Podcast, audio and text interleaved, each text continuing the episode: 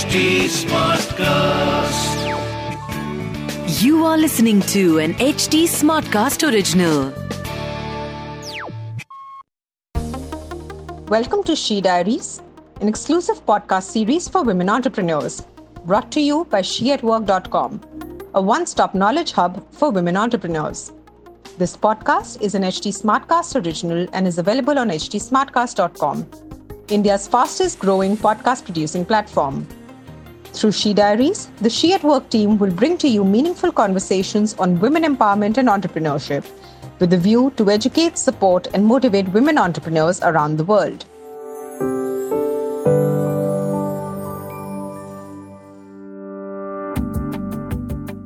Hello, everyone. I'm Ruby Sana, founder She at Work. Today on She Diaries, we have with us Rachel Jarosh, President and CEO Enactus, a global community of 72,000 plus students across 35 countries and 1,800 plus college campuses. Enactus is focused on nurturing social entrepreneurship projects among students. Accompanying Rachel with is uh, Shmita Ramkumar, the Chief Program Officer for Enactus India, who is herself a youth development and social impact enthusiast. Welcome to She Diaries. Thank you. It's lovely to be here. So starting off, uh, Rachel, you know, I have attended uh, the Enactus World Cup as I was mentioning to you earlier, and it had been quite an experience seeing all those students from across the countries. And luckily that year India won, and we were super excited. So, you know, I would like you to elaborate to our listeners a bit about the Enactus global community and some of the interesting social entrepreneurship campaigns students globally are working on as a part of Enactus. And of course, Shmita, if you could Sure. add the India bit to it. Sure, I would love to share more about Enactus with you. So, first of all, um, thank you for welcoming us here today. I'm, I'm delighted to be here and delighted to be talking to the She at Work community. Enactus, as Ruby, as you mentioned, is a global community. We are a network not only of 72,000 plus students on over 1,700 college and university campuses around the world, but also an incredible network of alumni, faculty advisors at those campuses, and business advisors, executives, and judges who support our student learning. And what our goal is ultimately is to create a better world, but to do that through the power of and uh, business as a force for good. And that means that many of our students start out by forming teams and launching projects that ultimately become social enterprises. So, not every one of our students will become a social entrepreneur, but we believe that entrepreneurial mindset is a critical skill set that more students need as they prepare to think about their future. And that combining that with an understanding and importance and value in sustainability issues, the environment, and how business can be a force for good is critical. What makes Enactus unique, though, in large part, is that we don't tell students what issues they might attempt to solve with their social enterprises. Instead, we prepare them to tackle issues that are of priority for them, to bring new solutions to the marketplace, and to do so in a team cohort. That's something that I think makes us particularly unique and allows people with a wide array of interests, areas of study, and passions, gives them a true channel uh, to make an impact on the issues they prioritize most. Shmita, you may want to speak a little bit about some of the issues that students in Enactus India are confronting today. Sure, um, I'd love to. So, across the Enactus network, across all of our 35 countries and over, um, I think, 72,000 students globally, what we uh, work on, we kind of use the UN Sustainable Goals as a framework to be able to do our projects and report out impact. Um, so, you may be familiar with the 17 UN Sustainable Goals that were launched in uh, 2015 and we have up to 2030 where as a collective world all of us are working towards achieving those goals to be able to make the planet and the place we live in uh, the societies that we live in a much better place um, so in enactus what we do is uh, we let students as rachel mentioned figure out what their communities are in need of and what challenges their communities and their local societies face so that they can respond to those challenges and be of absolute relevance within their country. in India, we have seen that most of our projects revolve around four key pillars. Um, one being clean water and sanitation, which is of utmost importance in India. We also have a national mission, as you're aware, Swachh Bharat, that is aligned with that pillar. The second big pillar that uh, our students love working on and is very relevant is the pillar of gender equality and women empowerment. So we've got that as a big focus. Um, we've also got a very big focus on education and literacy in general, especially when it as it relates to access to education in areas that currently have absolutely no access. Um, and then the fourth large pillar that is uh, receiving a lot more interest these days is around climate action. Everything from uh, waste management right up to pollution and recycling, upcycling, etc. So we see a lot of projects around these four pillars, not just in India, but I think also globally. Um, in India, it makes sense because those are also the four national um, CSR missions of sort. So we receive funding for these four pillars as well. Great, great, very interesting. Uh, now, uh, my next question to you, Rachel you know, uh, in this post-COVID world, you are definitely focused on the 17 SDGs. Uh, but do you feel that the role of social entrepreneurship uh, is becoming more important now in the post-COVID world? Absolutely. And I, I always think it's important to define our terms. When we speak about social entrepreneurship or social enterprises, we look at any enterprise that prioritizes transformative social impact as well as financial sustainability. And to your point, in the post COVID world, as we emerge, I think one thing is particularly critical, and it is that the economic impact of the pandemic be addressed head on. Social entrepreneurs are particularly uh, well positioned to do that, in large part because the challenges we'll face are not only economic, but we all understand the um, disparate impact on disadvantaged communities or on select communities in any country worldwide. So, building a sustainable plan uh, for entrepreneurship is going to be critical to the recovery of every economy in the world. At least that's my belief. And we're seeing it already. We know that our students are already focused on how they can help small communities uh, revive and thrive as we emerge from the pandemic. Social entrepreneurship uh, and social entrepreneurs are frankly particularly primed for this moment in our history. And I'm very hopeful for our future and for how we will recover together as a result. So, what are you seeing in terms of some of the emerging sectors globally uh, in which students are interested uh, right now? Shmita, maybe I'll ask you to start that in India and then I'll take it uh, to the full yeah. across the spectrum and network. Yeah, you especially mentioned about climate change being an interesting yes. area, Shmita. So, and you also mentioned to me during our conversation prior to the podcast that uh, in spite of the pandemic and schools and colleges being closed, uh, students were actively involved still in their ongoing social entrepreneurship projects. So, which Absolutely. are some of the new sectors or the emerging sectors that they're really interested in taking up? Sure. Um, just as a follow through with what Rachel was saying, um, what we noticed in the pandemic is entrepreneurship, especially social entrepreneurship, just became even more relevant. Um, and through the pandemic, um, in India, what we've noticed is um, our students beautifully pivoted their projects to an online or a digital model, making sure that their beneficiaries and their communities were always um, taken care of and were able to continue the social businesses that were started.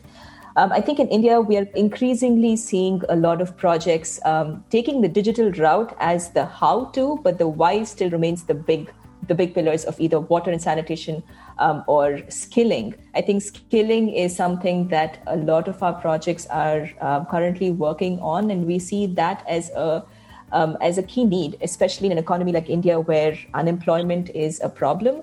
We have many more people and very scarce jobs at this point. So we uh, a lot of our startups, a lot of our social businesses are about employment generation and not just employment seeking. So, with skilling being at the focal point, at the center of all of this, a lot of social business are currently focusing on how do we skill people, like improve their existing skills or provide them with new skills that will help them um, seek jobs or start something of their own. And obviously, the digital piece is um, is integral to all of this. Um, so we're finding projects taking um, either using the digital platform of using apps to be able to achieve this, or uh, being able to use uh, existing solutions that teams had found around climate change and, and, and education, but again, uh, take the digital route because of the pandemic. But that has only, um, I think, helped them pivot to a model a lot more sustainable and will be able to achieve farther impact because of the fact that they are all now um, available on a digital platform and they can reach uh, much farther than just their own community. Yeah, I agree completely. And then when I think about that question, Ruby, from a global lens, something uh, really has emerged that I think will change how many social entrepreneurs think about the issues they seek to address. And that is that I think we all have, or certainly are gaining, a more intimate understanding of the interconnectedness of many of the social, economic, and environmental issues that we face. And so I've been encouraged to watch Enactus students around the world embracing um, the realities of that intersection, especially as it relates to environmental and sustainability issues um, and the quality of life for people in communities deeply affected uh, by climate change uh, intimately. Great. Any interesting project that you can really recall quickly, um, Shmita, in India? Sure. I think uh, one of the projects that I'd like to focus on maybe two of them. So one is um, we had a project which was um, which was around menstrual hygiene and menstrual health care, which is a big problem in India. That also relates to pollution, right? Because of the current sanitary products and the amount of pollution that creates in either uh, water bodies or as landfills. Um, we have a team from um, Mumbai, the HR College of Commerce, that has worked on um, uh, on a reusable, eco-friendly um, sanitary napkin that is much more affordable but also provides employment opportunities to, I think, more than 50 women in that community who are involved in just making it and also selling it. And now they've been able to find a market all across India for that product with a brand called Inayat. Um, so that not only provides women employment opportunities, but also solves the bigger problem of um, access to um, sanitation products while being environmentally friendly as well. So that's one project that has really pivoted over the last two to three years. Um, and I think another one is uh, is the one that won the uh, the national competition this year in India, which is around the problem of pollution in especially in the north. Uh, we have pollution uh, because of burning um, of crops, residual crops, and the Enactus team from Hansraj College uh, came up with a project where they would use that residual waste and create three different project verticals. One of it was to support with uh, mushroom cultivation. So that served as the bed and the nutrition for mushroom cultivation. Again, uh, huge employment opportunities for people who are working on that particular vertical. The second was to use the residue um, to create wooden boards that were then used to build um, toilets and other facilities which had no access to uh, sanitation. And then the third vertical, I think, was to use the same residue in some form of handicraft. Um, so, yeah, so upcycling, recycling, but at the same time, creating products um, and employment opportunities, thereby giving people access to a livelihood when they did not have one. Great, great. Now, Rachel, my next question to you is that, you know, students are working on such interesting projects during their college days but we noticed that you know uh, very few of them and very few women actually take up entrepreneurship as a career especially in the social entrepreneurship space after they leave college in spite of all these interesting projects during their association with Enactus why do you feel this is so? And uh, do you feel there's also a myth that you know it's it's not ethical or it's not right or it's not it's very difficult to create a profitable business around so, and a social entrepreneurship idea? Well i think that that answer is very complex because it varies so much by culture by community and by country. But i will say that there are a few hurdles that are fairly common uh, for all entrepreneurs that have an outsized impact on young women, which is why we're so proud of uh, the majority of our students who are young women um, really pursuing uh, next steps and trying to not only address their own projects and scale and build them, but also think about these issues for the broader community. The first, of course, is in, in a variety of countries around the world. maybe everyone, i I'd be inclined to say, is that female business owners really have to defy social expectations in a number of ways, right? And it doesn't really matter if you're in the US or India, Europe or Asia. Um, it is still clearly an unusual opportunity when women entrepreneurs speak business with male with others. Um, but the second thing that I think is actually structural and something we can all focus on in terms of policy is access to funding. Um, and this is a really particularly difficult challenge for women owned businesses in many countries around the world. Access to capital venture funding, to angel funding, um, is significantly lower for female led entrepreneurial endeavors than it is for male. And that may reflect a number of things, both on the supply and the demand side of that equation. But there are certainly ways to overcome this issue. And one of them, of course, is for female investors and, and women around the world to support women entrepreneurs. And, and whether you are male or female, I think having that strong network of support is critical.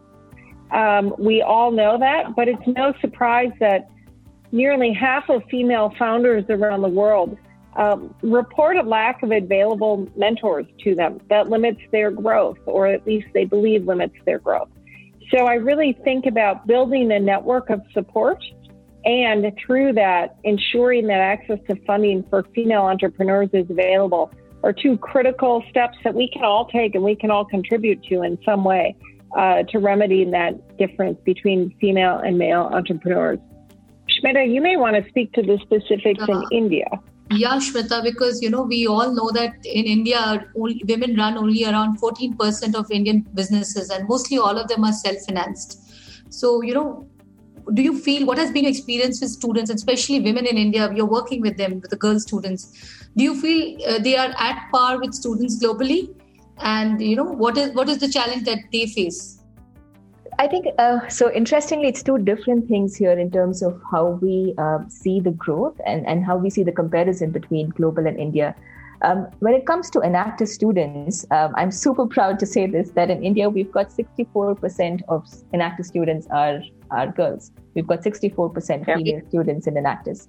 Um, and and how do they compare globally to other students? They're absolutely on par. Um, and we see that year and year over and over again. Every year they participate in these global competitions, be it events. It just doesn't speak to the to the power of their innovation and their idea and the way they implement it, but just even them as individuals and as people.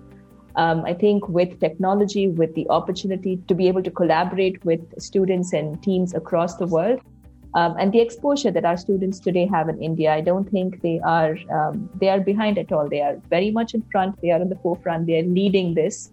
Um, if I had to say it from an Enactus India perspective, so we are super happy and proud that we do have a program where women are in the lead, women are in charge. Uh, we've got majority of teams where our Enactus team leaders are all girls, and they do extremely well when it comes to projects, collaborations, the kind of impact that they create, uh, and the careers they go on to take up in their life after their Enactus career. So that way, I think we, um, in terms of Enactus and the way students have taken to the program and have proved themselves, it is uh, they rank they rank very high, um, if I could say that in the global context. But coming to entrepreneurship in general in India, I do agree with you that um, that is a different challenge or a different problem and to a large extent, I think it has to do with uh, the social stigma, as, as Rachel was mentioning. I think that social barrier to be able to start something, get the mentorship, get the funding. Um, and to some extent, I think in India, we all agree it is still a little uh, male dominated to some extent, especially in the business world. So it is going to take a little bit more time than a few other developed countries for us to be able to cross that barrier and um, and get to a equal ratio, if not more.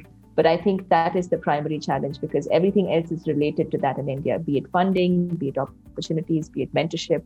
All of that is related to the basic, the social and the societal stigma or that barrier per se. Yeah, you're right. And you know, uh, you're talking about this entire ecosystem that we have to create to promote entrepreneurship as a culture. So your Enactus works closely with corporates. So in your opinion, Rachel, are they doing enough to contribute to the growth of the entrepreneurship ecosystem globally, and especially in countries like India? Maybe Shmita, you can add to that. Yeah, I'll start there, and Shmita, I'll hand it to you to speak to India specifically. But here's what I will say.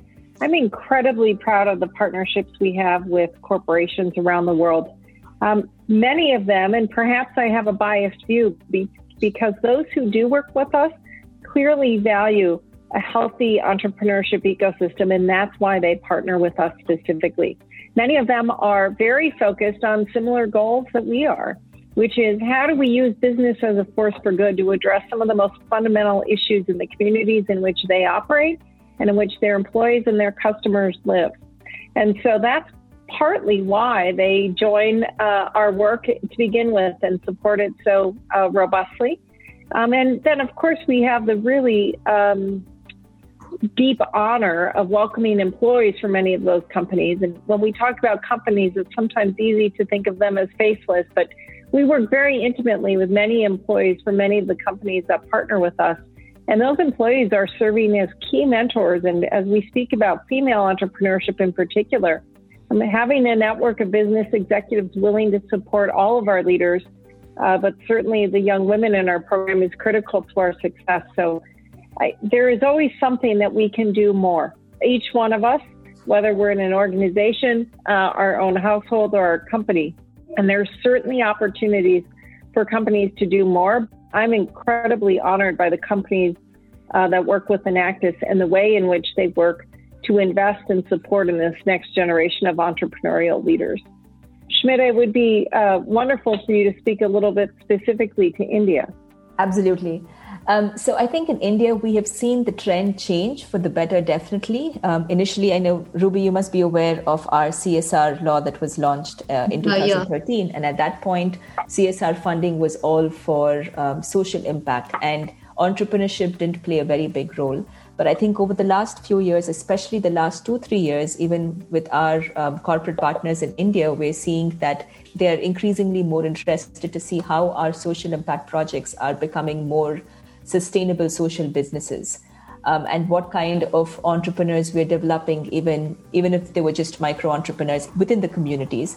Um, so a lot of the CSR funding in India today is uh, being focused or is being channeled to um, social impact projects that have a much more um, sustainable and scalable uh, approach. So it's towards social businesses, which comes under the larger bucket of entrepreneurship. So we're seeing that trend quite a bit, and uh, and even with our Enactus projects and the funding that we're receiving for the Enactus projects, I think what corporates want to see is it's great that we are giving all of this money and there is social good, but let's make sure that we are uh, we are creating a structure that ensures the social good is much more sustainable and scalable. Therefore they are uh, they're kind of shifting gears to social entrepreneurship versus just social impact or charity. If you could tell us rachel that in your opinion do you feel that entrepreneurial education uh, or training courses are helpful uh, in making future entrepreneurs besides all the mentoring etc that you're already doing i always think that uh, avenues to learning are critical and it's difficult for me to speak to that broadly except to say um, that many learning and training opportunities uh, reflect what you put into them. So I would encourage aspiring female entrepreneurs, entrepreneurs of either gender, uh, to take advantage of the opportunities that come their way, whether it's online classes, education, or training at local programs, or reading. There are some fantastic books, of course, about business, entrepreneurship, and leadership that are really sensational and can help shape one's experience. But at the end of the day, it's really about the integration of all of that learning and putting it into practice. And that's why we're so proud of the students at Enactus. You know, we work very hard on helping uh, create a powerful channel for students to apply the learning they've done in other places, particularly in the classroom, um, and to create real world experience because a huge part of entrepreneurship or of any business endeavor, of course, is not being afraid to fail uh, and being able to recover when you fail, learn from that failure, and keep moving forward. And that's why we're so proud of, of the experience of Enactus for our students. That's that's great advice. I think also Rachel for entrepreneurs because I'm being an entrepreneur myself. I feel it's it's not just about starting a venture; it's also about sustaining it amidst all the challenges and not being afraid of failure. That's the most important thing. Women are very shy to accept, you know, their failure. So, uh, you know, one last bit of advice, you know, if in one word or two words, what are the two or three things that you both quickly would like uh, women entre- future entrepreneurs to remember Smita, I'll let you start. Yeah. So I think, Ruby, you just said it. You are a woman entrepreneur. You've lived the journey, um, you've walked the journey. So I think for what you said makes absolute sense. Do not be shy and do not do not have the beer barriers in your head. I think it's about taking that risk, putting yourself out there, seeking the mentors, seeking um, the education and the training, and and giving it your best shot, and not having uh, the fact that you are a woman entrepreneur or the fact that you are a woman be the barrier to be able to do what you really want to do. Yeah, true. Smita, building on that, Ruby, uh, you know, congratulations to you on your journey. I would say, as you just noted, failure is an inevitable part of success. And I think to your point, for many of us, for many women, it's hard to embrace that reality. So don't be afraid to take risks and fail, uh, and and don't let it affect your confidence, and keep learning. Uh, the key to growth and innovation and success is knowledge. Every successful entrepreneur I've ever met is a voracious learner, uh, whether that's reading, networking, courses, training, um, or shows like this. So thank you so much for the opportunity. Thanks a lot for joining us. It's been great learning about Enactus, and we wish Enactus a much more successful journey in India. You're doing a great work for the students. Thank, Thank you so you. much, Ruby. This was uh, lovely. Thank, Thank you. you. Thanks, Rachel. And congratulations on your work at She at Work. We're incredibly uh, excited to watch your journey as well. Thanks, Rachel. Thanks. We hope to have you up once again later on She Diaries. Thank you.